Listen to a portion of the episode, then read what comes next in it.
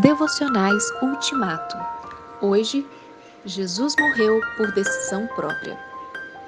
Ele ofereceu a sua vida como sacrifício para tirar pecados. Isaías 53, 10. Jesus não morreu porque estava escrito. Estava escrito porque era isso que deveria acontecer na plenitude dos tempos. Jesus não morreu porque Judas o entregou. Judas o traiu porque amava o dinheiro. Jesus não morreu porque o sinédrio o condenou à morte. O sinédrio o condenou por inveja. Jesus não morreu porque Pilatos autorizou a sua morte. O governador o entregou porque preferiu ser amigo de César do que amigo da justiça. Jesus não morreu porque a multidão preferiu a soltura de Barrabás. A multidão optou pelo conhecido homicida porque foi manipulada pelos principais sacerdotes.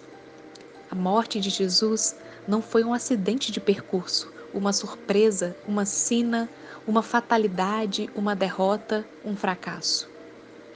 Não indica nem significa a vitória da serpente sobre o descendente da mulher.